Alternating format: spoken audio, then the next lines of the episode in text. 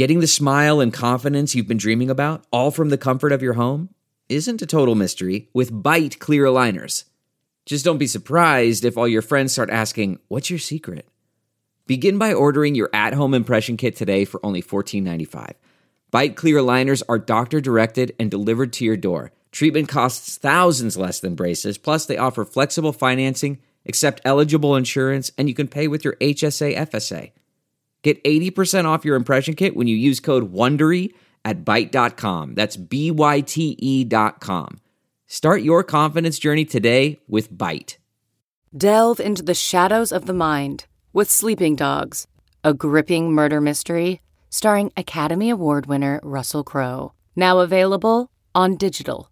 Crowe portrays an ex homicide detective unraveling a brutal murder he can't recall. Uncovering secrets from his past, he learns a chilling truth. It's best to let sleeping dogs lie. Visit sleepingdogsmovie.com slash Wondery to watch Sleeping Dogs, now on digital. That's sleepingdogsmovie.com slash Wondery.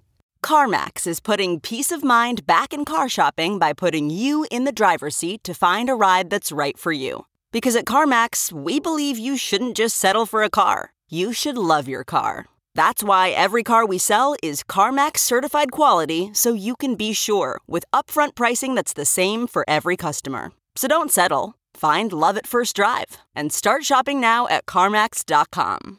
CarMax, the way car buying should be. Welcome to the Science of Success. Introducing your host, Matt Bodnar. Welcome to the Science of Success, the number one evidence based growth podcast on the internet, with more than 4 million downloads and listeners in over 100 countries.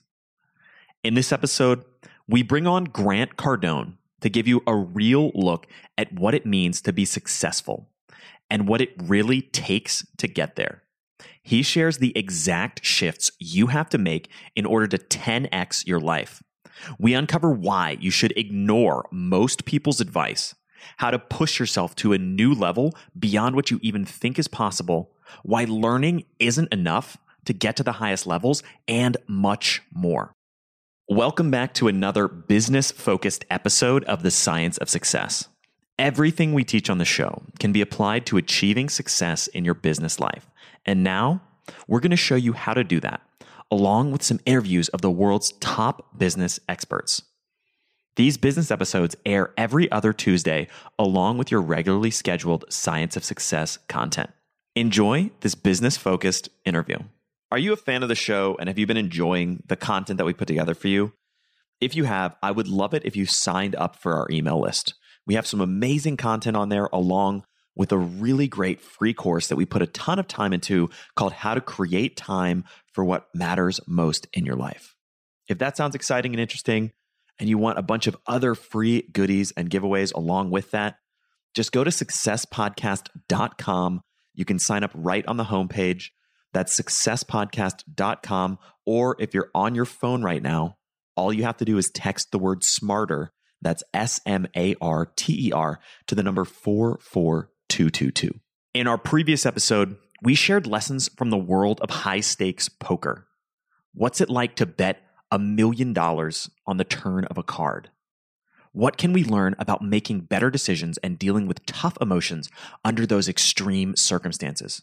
We shared a powerful strategy for managing your emotions in a crisis, showed you how to make tough decisions like a professional poker star, and much more with our previous guest, Alec Torelli. If you want to make the best decisions for your life, even under the toughest possible circumstances, listen to our previous interview. Now, for our interview with Grant. Please note, this episode contains profanity. Today, we have another epic guest on the show, Grant Cardone. Grant is the CEO of Cardone Capital, an international speaker, entrepreneur, and author of the 10X Rule, as well as two dozen best selling business programs. Named the number one marketer to watch by Forbes magazine, he has founded the 10X Movement and the 10X Growth Conference, which has grown to the world's largest business and entrepreneur conference. He's been featured in countless media outlets across the globe. Grant, welcome to the Science of Success. Man, appreciate you having me. I hope there is a science to success. Yeah, well, that's what we're trying to find out. I've been looking for it my whole damn life. That's awesome. Let's dig into that a little bit. I'd love to figure out, at least in your experience, Grant, obviously you're tremendously successful. What was the, or was there, I know you had a really interesting upbringing in childhood uh, and a lot of traumatic and challenging pieces of that, but what was one of the biggest inflection points in your business career? What was the moment that you went from being an average Joe to somebody who you're like, wow, this rocket ship's really taking off. I'm really going to achieve success on a level that most people never do or that maybe even you didn't think was possible. Yeah, yeah. Yeah, the 10X rule, man. The 10X rule was a game changer for me. I've been in this space of trying to discover the science. Seriously, like ever since I was like 10 years old, but I made it a profession when I was 25. 25 years old, I'm like, okay, I'm going to learn how to do business. I learned how to do sales when I was 25. At 30, I learned a little more about how to sell stuff because I had my own business. Then I was selling stuff door to door. But I didn't really learn sales. I didn't really learn the business game. Like I didn't know I was going to really, really be somebody. I always thought maybe I could be. You know, I think we all have those fantasies, right? When I was a kid, I thought maybe I'd be a rock and roll star. And then in my teen years, I thought I was going to be a baseball player. And then, like around 20, I said, maybe I'm going to be a drug pin. I'm going to be the next, uh, the godfather of uh, some kind of, you know, I thought maybe I was going to end up in, in the crime business because I didn't know what I was going to do for a living. Like I was literally lost for like 10 years. But when I finally became a legitimate businessman in my 30s, and from 30 to about 45 years old, I was making good money. I mean, I was doing, in comparison to the other people around me, I was definitely successful. But I knew that I had another level in me. And it took 2008 when the whole thing changed. Everything changed for me. Between 2008 and 2010, I wrote the 10X rule in 2010. And when I wrote that book, I wrote it for me. I never thought I'd sell one copy of that book. I was trying to figure out the science of my next level. Like, what would it take for me to scale my business like the big boys? Prior to that, I was making, I don't know, three million bucks a year, which is a great deal. Like, less than 4% of all businesses in America make a million dollars. Very few people ever learn how to make a million dollars. And I was doing three, but I wasn't doing 30. And I wasn't spending anything on advertising. And I was still operating out of my house. And I had maybe half of an employee. I was contract laboring people. Like I was kind of like a broken vehicle that was getting patched up and bondoed all the time. And I looked good by the time I got to the destination, but I knew when I got in the car, dude, everything was kind of like just being held together. And I had to do everything. And in 2008, when the economy fell apart, when we had this, what I would call a depression, not a recession, this global massive contraction, when the tide went out, then we found out, okay, what is Grant really made of? What kind of business is this really? And anybody that had too much debt at that time, or not enough cash, not enough assets, not enough customers, if you weren't known in probably at least 10 different industries, you got ripped apart. So the last eight or nine years has really been the creation of Grant. I mean, this is a long answer to a very simple question you're asking. When was it? It wasn't one time. It, has been a thousand times. Like I went from having seven million dollars in the bank to almost 1.5 billion dollars worth of real estate in the last 10 years. I went from three employees to almost 500 employees. From spending no money in advertising to spending a million dollars a month in advertising. The first thing to change was this like my mind changed. Hey, I got to be a big boy now. I had been negatively impacted by other successful people's thinking, meaning the guy that made a couple million dollars from his house, from the entrepreneurs, from the, what do they call it? The solopreneurs. I mean, we have words being used today every day that weren't even being used 20 years ago. Solopreneur, entrepreneur, self-employed, uh, influencer. Bro, just because you can influence don't mean you can cash a check.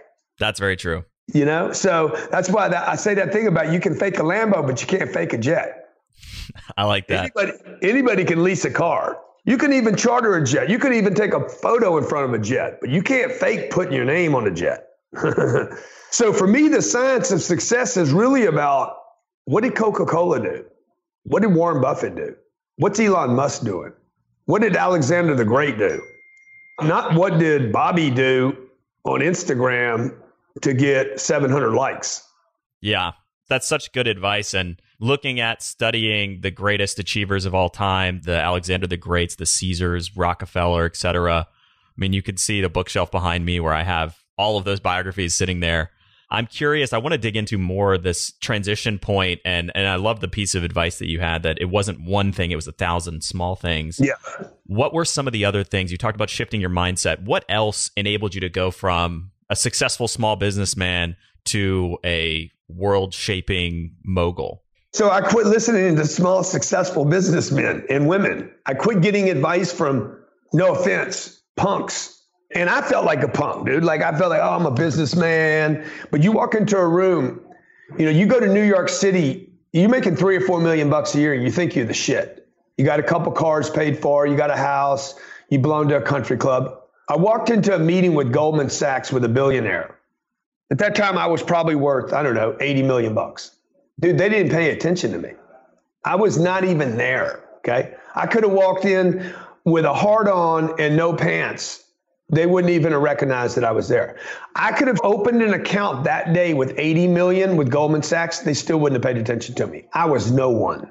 And that was like when I walked into the Goldman Sachs building and I saw their elevators, their elevator, one elevator was bigger than my office.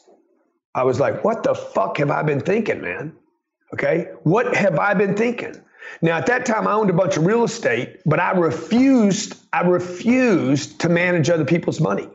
And I'm like, what am I thinking? Everybody, all my uncles, my brother, all these people, all these little players, my accountant, my lawyer said, don't manage other people's money. Don't take other people's money. Don't let other people invest with you. It's a problem. All these other people. Then I walk in the Goldman Sachs building. I'm like, how'd they build this place?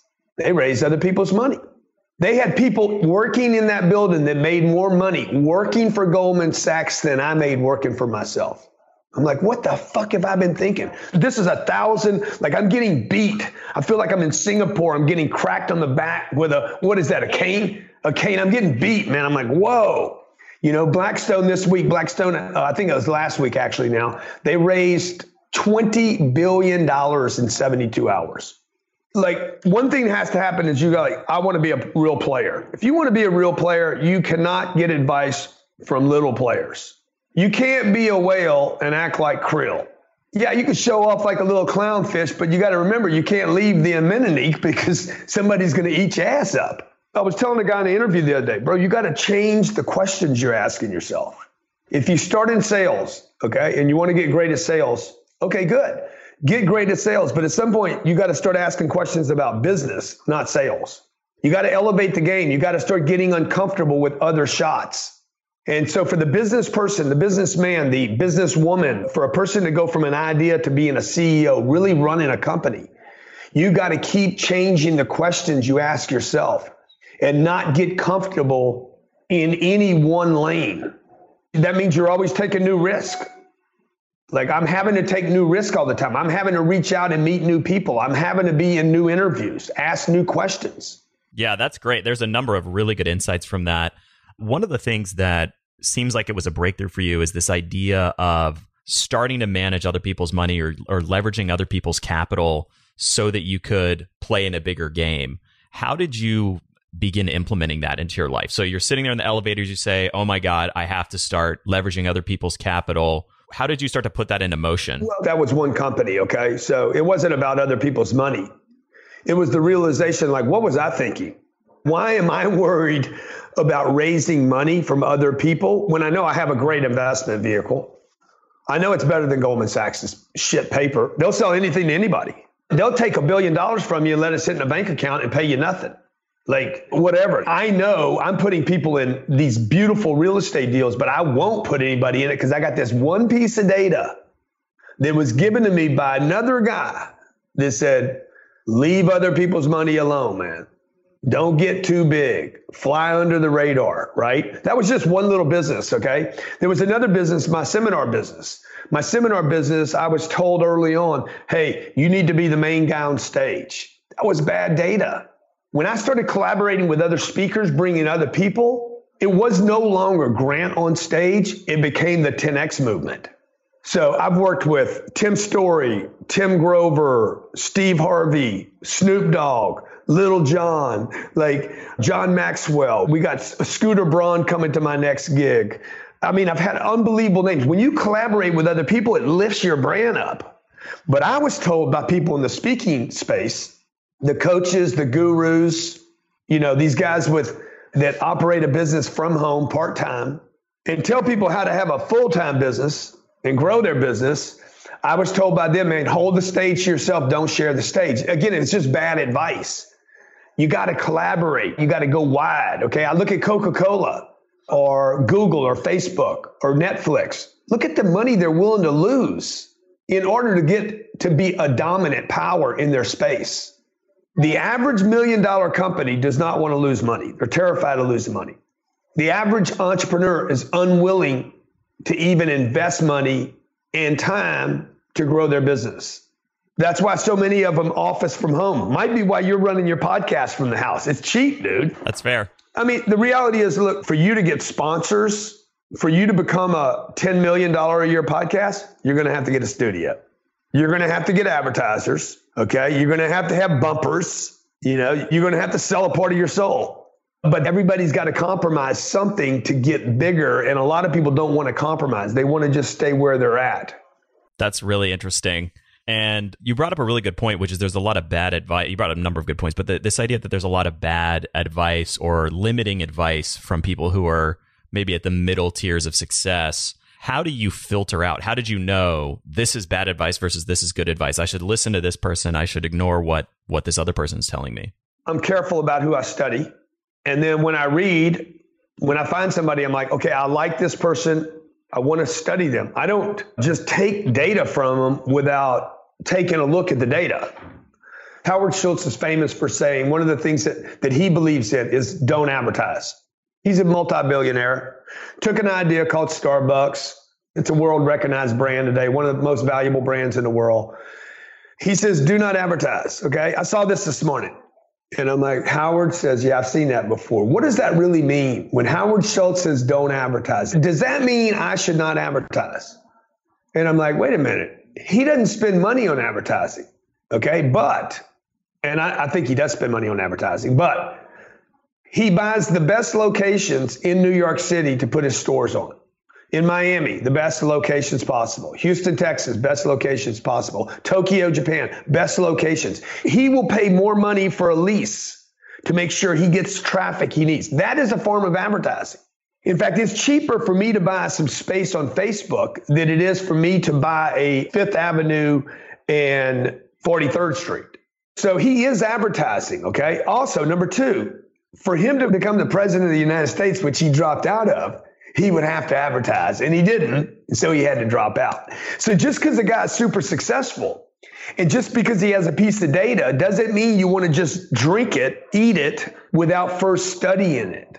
Okay? Because if I study the Googles or the Facebooks or the Netflixes or the Coca Colas or the Super Bowl, do you want to advertise? If you're Lay's potato chips, you need to advertise. If you're Nike, you better advertise. If you're a small entrepreneur, you need to get the whole world to know you. You must advertise. This is a mistake I made for 20 years. Not marketing, not advertising, holding on to money because I was a little player, holding my money.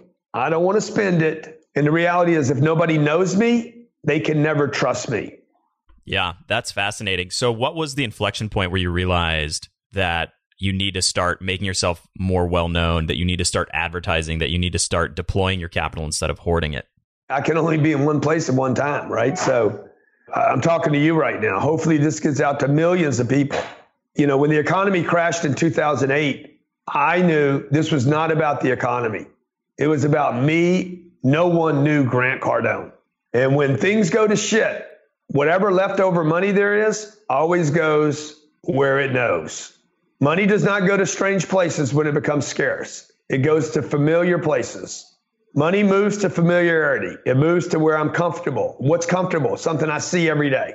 That's why people go home every day. It's comfortable. That's why people say, uh, no place like home, because it's so familiar, man. And so where does money go? Money goes home. Money always goes home. Money goes to where it's most familiar. And no one knew me. One industry knew me well And when that industry got cut in half, there was 20,000 auto dealers in America. They all knew me. They got cut in half down to about 9,000. They didn't have any money. So that one industry, I was dependent upon one industry. That's when I knew what Warren Buffett meant about never depend on one flow of anything. So that's when I got busy saying, I got to create, number one, I got to get more people to know who I am. This is where the mind clicks. I'm giving you practical now, not just aha, because the aha never turns into money. So you guys are watching, oh man, that was great. That's never money, ever. Okay. Ahas are never, ever money for me. What's money for me is aha, do do. you know, for me, that meant, okay, I got to get everybody, I got it. I made a list of industries chiropractic, medical, dentist, cosmetic surgeons, plumbers, roofers, real estate agents, real estate brokers. I need to get every one of these professions to know who I am financial advisors, brokers, bankers. Like I need to get them all to know me. This was 10 or 12 years ago. This was pre podcasters. The word influencer wasn't even around yet. So now we have all that. So if somebody's listening to this right now, what are you going to do? You got to get people that have influence to know who you are. It is not important who I know. It is, but it's not as important as who knows me.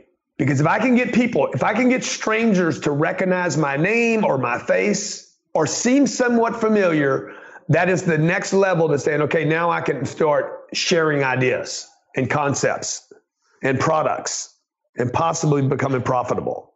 Yeah, it's the classic know like, trust cycle. And you're basically saying that when you advertise, when you become somebody who's really well known, that you're accelerating that cycle and elevating yourself to a higher playing field where you have tons more opportunities. Yeah, and what I what I did for 25 years is I just tried to get people to trust me. The first thing I did was I thought actually I made a different mistake than that. I thought if people just saw how good my product was, I'd be good. So I spent years with this idea that I had the best product and that was going to do it. That was a mistake. Then I'm like, okay, now I need to get people to trust me. Well, that was actually a mistake too. I need to get people to know me. Because if they don't know me in an industry, my product doesn't matter and they'll never trust me. We all see signs of uh, best product getting beat all the time. So just because you have the best product does not mean you're going to get the most business. You have to get known. So you're right. Get known. What did you say? Known, liked, and trusted? Yeah, know, like, trust. You have to know somebody in order for you to like them, and you have yeah. to like somebody in order for you to trust them. Mm. Yeah, that's probably right. I didn't know those last two, but that probably makes sense. And um, I've spent the last eight years well, I didn't have an Instagram account eight years ago. Nobody did. I didn't have a Facebook account. Facebook had just come out. I started a YouTube account, I think, 11 years ago. So I didn't know how to do a YouTube video. I didn't have a subscriber to any of these channels. I didn't have a Twitter account. So those were all distribution channels, right? So, hey, how do I get known? Make a list. Who do I want to know me? Okay. Three, how can I distribute content to those at the lowest possible cost? Because at that time I didn't have any money. So I'm either going to spend money on that distribution channel, or I'm going to spend organic energy. They're very similar, by the way. It's a lot cheaper just to spend money. We probably spend a million dollars a month in monetary exchange for ads today. Money. We trade a million dollars a month in advertising, but I'll bet you I spend another 10 times that in energy. How do you stand out when you're creating all this content? There's so much noise now on social media. How would obviously you have a platform now that helps you stand out. But when you were just getting started, or for somebody who is just getting started, what advice would you have for them to be able to stand out amongst all of that noise? Frequency. Number one, be frequent. You got to be frequent. It's not how unique your content is in the beginning. People have to trust that you're going to be there. In the beginning, they actually have to be a little shocked that you keep showing up. You know, you're like, why is this guy doing this Facebook Live thing? He's only got three people there. And it's hard, man. It's a grueling deal. It's much easier to go hire a manager, an agent, or just spend money on advertising. This is a grueling grind out. And nobody, nobody talking about how how much of a grind it is. Because a lot of people are just buying, they're buying bullshit likes. I'm glad the likes are going to go away. It's going to destroy people, man. It's going to kill them. These guys on Instagram, they got they got to get their likes. It's going to crush them. Okay, because it doesn't mean anything. Like you got to build a real following of people. And Instagram and Facebook, this is not a new thing. This is the way it was 100 years ago. You got to build a following. And uh, you want to build an army? If you're going to take over some part of the world a thousand years ago, you needed an army. People need to know that you're serious and they need to know that you're a threat. Because if they don't know you're a threat, dude, they're not going to take you serious. And you'll only pull that off a couple of times. So people are trying to roll around by themselves and you wonder why people aren't taking you serious. Because you're competing with LeBron, man. LeBron can roll by himself. He shows up, everybody watches him. You're lost in the crowd. Nobody sees you. You can't even see yourself anymore. So everybody's got to become LeBron. You got to become a star. Okay. I look up in the sky at night, man. My eyes always go to the brightest star in the sky. And that's not going to change. It's not going to change because your race, your color, religion, your prayers, you got to be the brightest star in the room. Otherwise, you're going to get overlooked. And brightest star also, what comes with the brightest star is when everybody's looking at you, they're also seeing either you don't meet their expectations. Oh, he ain't that bright. I thought that star was bigger than that. You know, when you get that much attention, what comes with it is not all admiration. Then a person really meets themselves.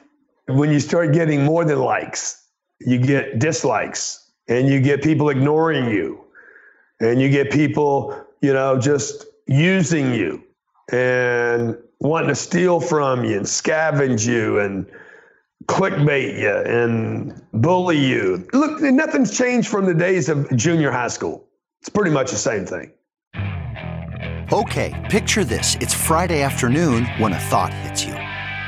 I can spend another weekend doing the same old whatever, or I can hop into my all new Hyundai Santa Fe and hit the road. With available HTRAC all-wheel drive and three-row seating, my whole family can head deep into the wild. Conquer the weekend in the all-new Hyundai Santa Fe. Visit HyundaiUSA.com or call 562 for more details. Hyundai, there's joy in every journey.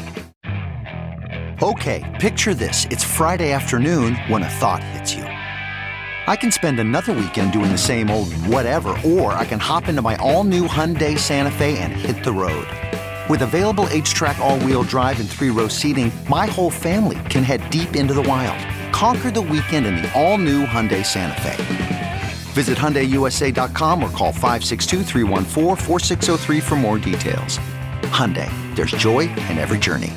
This is a little bit of a subject change, but in the same vein, when you're, whether it's investing in a media campaign or even beyond that, how do you think about when you should double down in something and keep going and soldier through versus when you need to cut your losses? On an ad campaign? Yeah, and maybe beyond that, when you're starting a company, when you're working on a project. Yeah, well, those are two different questions for me. One is on the ad campaign, you should never give up on the ad campaign. You need to shift whatever the offer is. You need to keep working that ad until the offer makes sense to people. Like sometimes it's just flipping it, right? Instead of selling the the seat, you're giving the seat away and they're joining a membership. Or hey, here's the seat, you get the membership. Sometimes you just got to flip it but if you give up on the promotion of any idea, the, the idea will never will never find its way into society. Now, if you have an idea that's terrible, that's the other part of this question.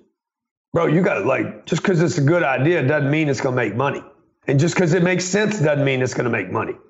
So, why would a guy like me compete with Blackstone, Goldman Sachs, JP Morgan, Fidelity? You know, you're going to take those guys on, man. You better be ready to go, right? and you better have a product that has some kind of like unique advantage. And if you find out it doesn't, then you're right. There, there's a point where you got to bail. Like if you told me you had a, an idea about an app, the moment you say app, I'm closing my mind. I'm not even interested. They cost too much to build. They cost 10 times that to get anybody to know about them. And it'll cost you a 100 times more to, to get them to remember that they even downloaded your app to use it. Like it's just a bad idea. If you can't give somebody the app, even if you give them the app and it has money on the app that they can take, you're going to probably not make the business work. So some ideas are just terrible because there's so much competition in the marketplace. The Newton, do you remember the Apple Newton by any chance? It was about this big. It's probably before no. your time. Yeah, so I don't remember it. If you Google the Apple Newton and Bill Gates or Microsoft, the Apple Newton was the first iPhone and Bill Gates, uh, Steve Jobs was running out of money. He went to Bill Gates and said, Look, and they were fierce competitors, hate, really didn't like each other. And Steve knew he needed Bill's help. He says, I need money. And Bill agreed to give them money. They had to bury the apple, the Newton. I had a product that depended upon the Newton. It was a company. I, I probably never even talked about this before until today. I knew when that deal happened, I had to get rid of the company. They were going to bury the Newton. Bill didn't want it around. And four days later, I got rid of my company.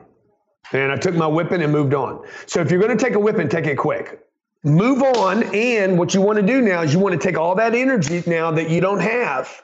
You don't have to direct, and you need to know that you're going full steam ahead with all that energy that you had pushing on that. In this case, the Newton, I had to shift all that energy onto these other projects. Because what you don't want to do is you don't want to get stuck in the loss, man. If you watch the NFL, right, or a ball club, they run a play, it doesn't work. They don't go cry on the sidelines. They run another play. You just don't want to keep running bad plays, though. You got to advance the ball at some point. Obviously, you talk a lot about taking massive action, going all in, being fully committed. How do you think about, I don't know exactly, you have what, six or seven, maybe more than that companies now. How do you think about committing time to each of those? And obviously, you're not running each of them full time, how do you allocate your effort across all of those? And how do you think about doing that with multiple businesses? Which one has the biggest payday and which one is closest to the goal line? So most of what I'm doing is kind of emergency managing, kind of like a grenade. I pulled a pin. We have a project. You know, I got 60 days and this thing's going to blow up all over everybody's face. So I'm handling things on timelines like like this this podcast, right? Today's podcast, it pops up. They show me this morning. I walk in my office, they're like, you got a podcast at one o'clock. I said, Why are you telling me right now? Well, I thought you wanted your schedule. I do, but I don't need at nine o'clock in the morning, I don't need to know what's happening at one. okay. So like from nine to 12 today, I just hammered issues that can advance things, things that are below my pay grade. Somebody else needs to handle it or things that are above my pay grade. There's legal issues like that's above my pay grade. Have $600 an hour person handle that. Have the accounting department handle that IRS thing. Okay. The plane, the plane, we flew in last night from New York. I don't know anything about the plane. I just know where I sit on it. But I'm not taking care of it today. The pilots are. You know, they sit up front and act like they're flying the plane. And I sit in the back knowing I own the plane. so you got to know your place, dude. What are you doing? Right? What are you doing? I, you can't manage everything it's kind of like Tom Brady. What is Tom Brady doing? Tom's not playing defense. Tom's playing full on offense. Tom what does what Tom does. Tom puts points on the board. So my job in my company is to put points on the board. I'm not the video guy. I don't shoot the video. I don't edit the video. But that doesn't mean I can't say, hey, that video sucks, dude add this footage, flip this, put this here, put that there, open with that scene back with me walking onto the plane. Dude, that play, that would be perfect for this. Cut it down, right? And then we play with stuff like that. But look, you're not going to figure any of that out, you know, if you're a one man show. If there's three men in your shop, you're never going to find out what kind of business person you are. Get 30 people. 10x rule, man. You got 30 people, get 300. You got 300, get 3,000. Then you're going to find out what kind of leader you are. And that is when people get to actually meet themselves. And this is not a bad thing. This is going to be a fucking unbelievable thing. When you go from three people to 300, you're going to be like, damn, I am a businessman. I'm a real legit dude. I can do this. But people will never find that out because they're running too small. How can you find out how big you are playing small? It's impossible. You know, nobody knows that a million dollars is no money until they have a million dollars. The only people that think a million dollars is a lot of money are the people that don't have a million dollars. Just go around the streets, bro. You go out on the streets. Where are you today? Nashville, Tennessee. Yeah, go to Nashville. You go out on the streets and say, who thinks a million dollars is a lot of money? Every person that raises their hand will not have a million dollars. Yeah, I totally get what you're saying. You don't know what you don't know, man. And people don't even have any clue about how big they could be because every day they're playing so small. You could be the next Howard Stern, bro. but you but you'll have to leave your house. Yeah, that's and great you advice. Know, you won't know it, and the world won't know that you're the next Howard Stern until you leave. You know, Mark Zuckerberg, he had to leave his campus room. He did not want to go to Silicon Valley. He had to leave to become Facebook, what Facebook is today. Why do you think people get stuck playing small ball when they could be so much bigger? Because they got small balls. you know, how do you get big balls, dude? You got to practice. You got to start swinging your balls around. You got to like, how Take do you risks. build biceps? You got how do you build biceps, dude? How do you build calves? Get reps. You got to work them. Okay. I, like I've always had small calves my whole life. And the only way I could get some muscles on the, I could get them popping out. I just got to go in there and push them. But you see, what people do is people work the easiest muscle they got. They're like, they can get biceps, they work their biceps. My wife, she does abs. She can get abs like instantly. I'm like, look, you need to work those. Okay. You see, I've been working those my whole life, man. They're easy, they pop easy. But people don't pay attention to stuff that takes a little work. They go for the easy thing. And so the person ends up calling themselves an introvert. They're not an introvert. You didn't stop running your mouth at Thanksgiving dinner. The whole time the introvert sat there and talked the whole damn time. It's like you ain't talked to anybody in fucking three months. You won't shut up when you're around your favorite sister, who's the only one that listens to your bullshit. But you get out in an audience where nobody knows you, and then you're like, oh, I'm an introvert. No, you're not. You're an excuse maker. You're uncomfortable and you're not willing to move through your discomfort. You got small calves and you don't want to work them. So, how do you build it, dude? You build courage by being courageous. And courage means I take action in spite of personal harm. I'm at risk. I am afraid. It is not courageous if you're not afraid. There is no courage without fear being present.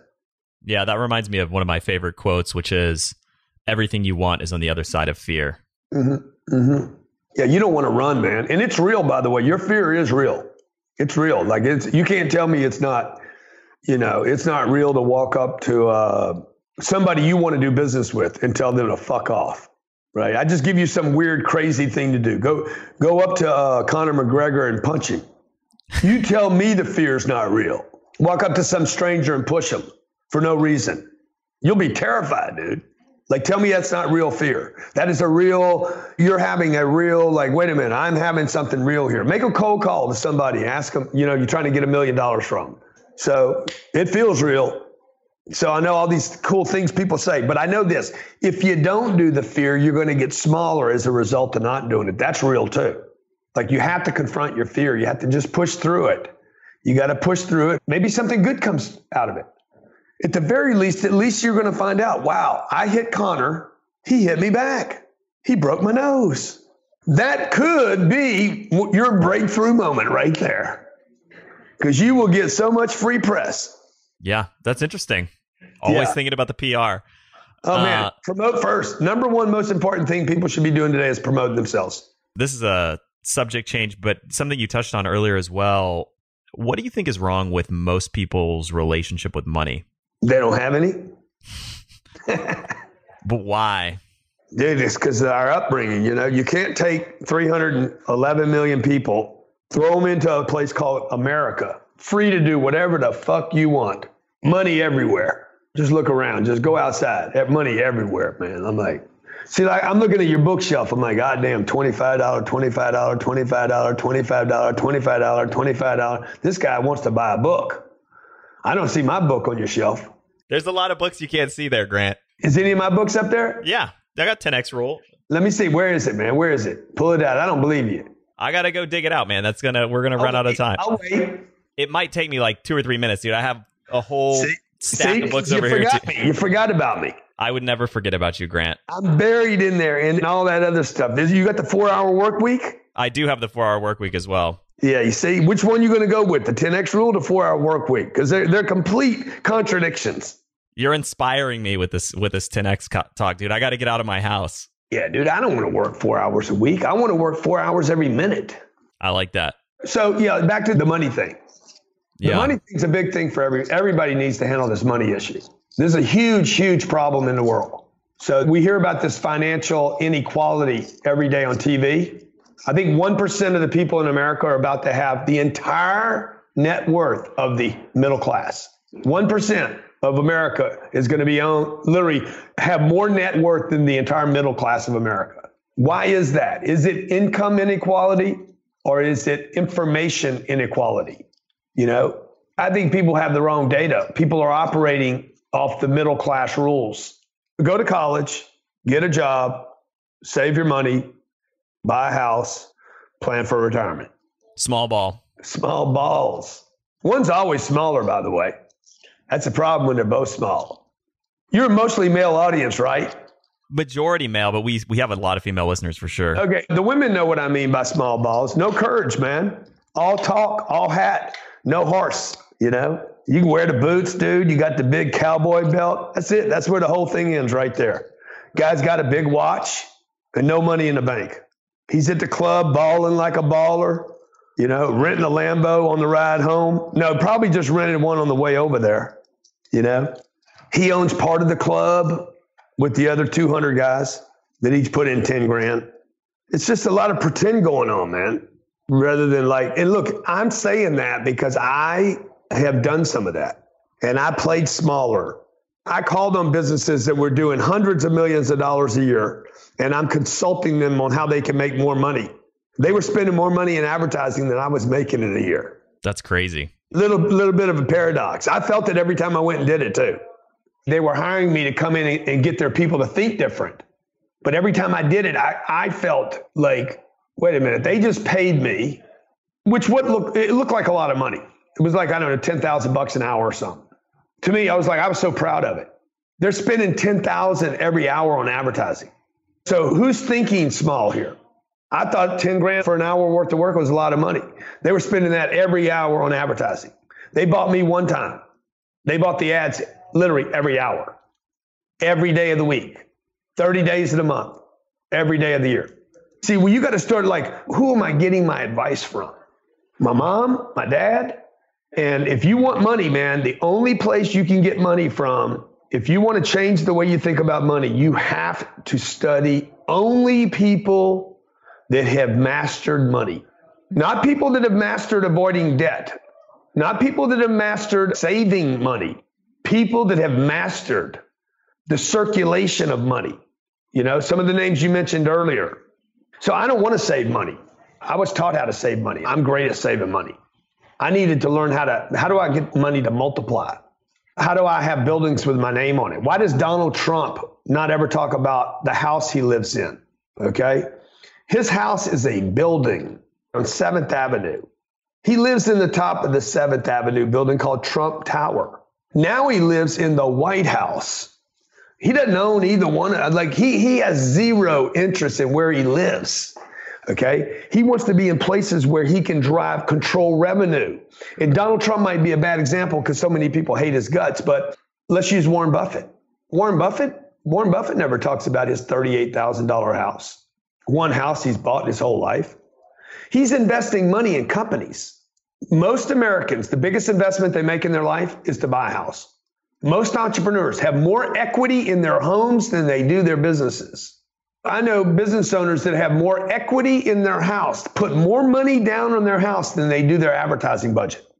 Spent more money on furniture and paint and roofs and appliances than they do their staff or their furniture. Small ball.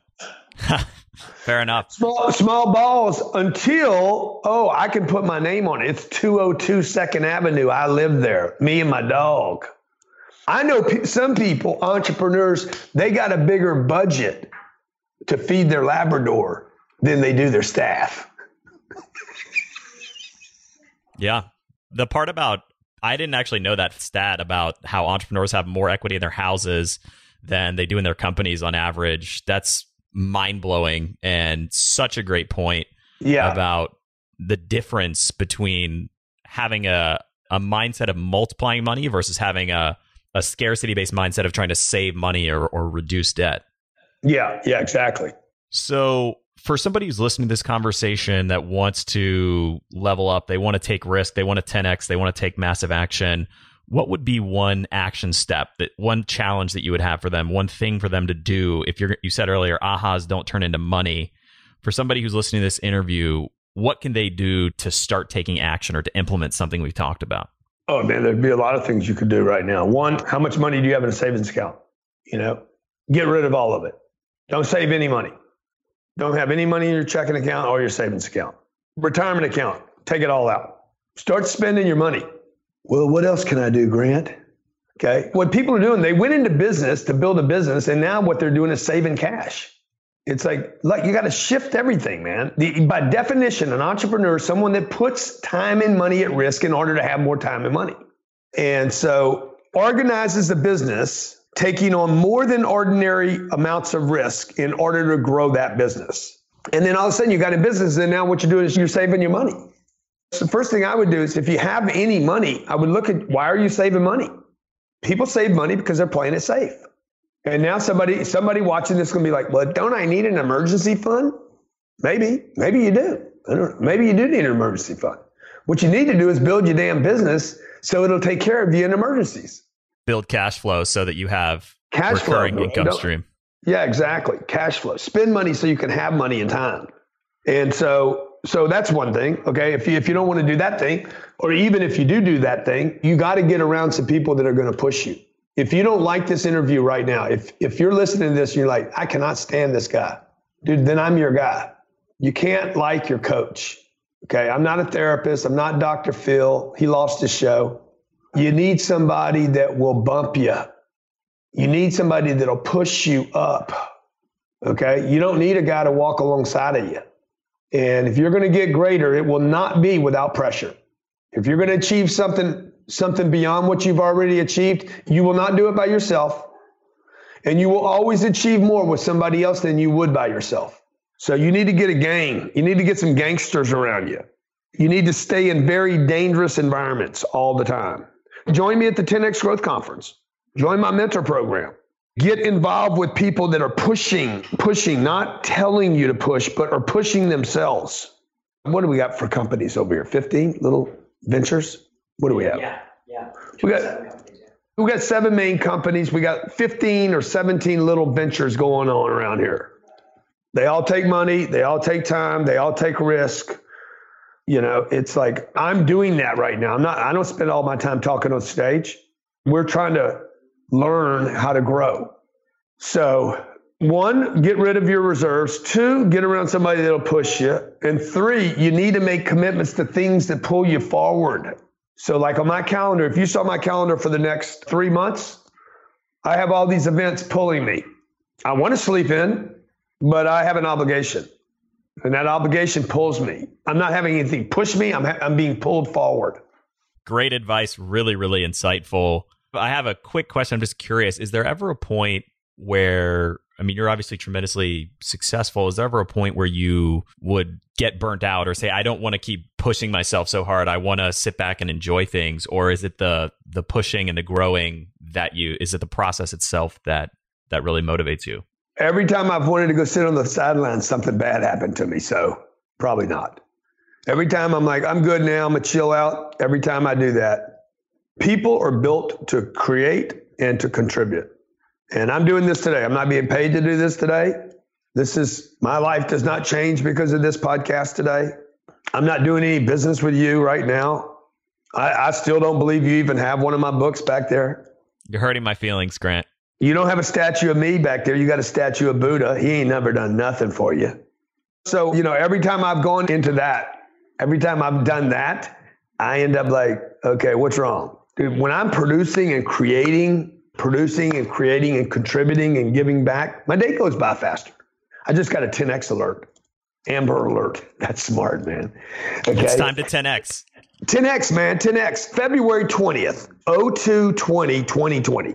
I'm doing the most talked about entrepreneur conference on planet Earth. 10,000 people will gather from around the world for the biggest 10x party on the planet. Three days.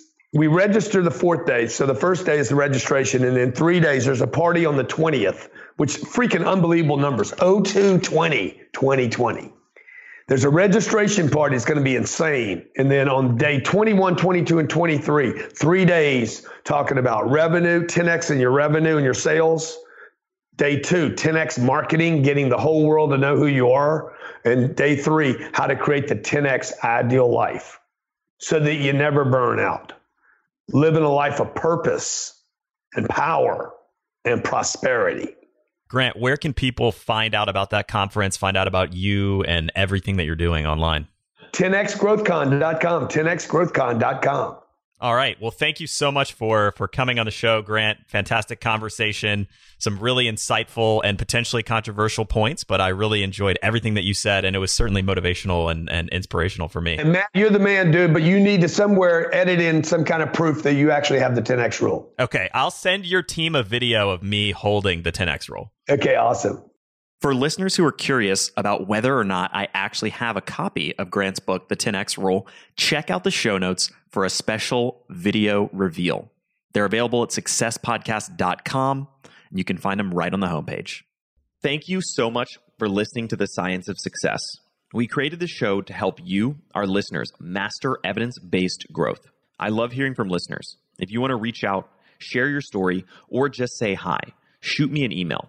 My email is matt at successpodcast.com.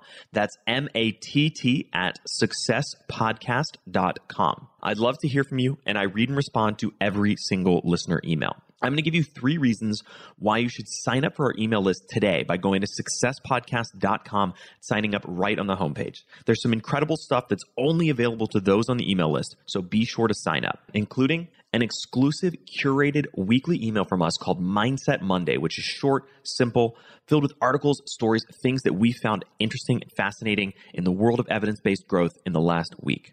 Next, you're getting an exclusive chance to shape the show, including voting on guests, submitting your own personal questions that we'll ask guests on air, and much more.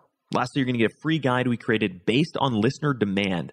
Our most popular guide, which is called How to Organize and Remember Everything. You can get it completely for free, along with another surprise bonus guide by signing up and joining the email list today. Again, you can do that at successpodcast.com, sign up right at the homepage, or if you're on the go, just text the word smarter, S M A R T E R, to the number 44222. Remember, the greatest compliment you can give us is a referral to a friend, either live or online. If you enjoyed this episode, please leave us an awesome review and subscribe on iTunes because that helps boost the algorithm, that helps us move up the iTunes rankings, and helps more people discover the science of success. Don't forget, if you want to get all the incredible information we talk about in the show, links, transcripts, everything we discuss, and much more, be sure to check out our show notes. You can get those at successpodcast.com. Just hit the show notes button right at the top. Thanks again, and we'll see you on the next episode of The Science of Success.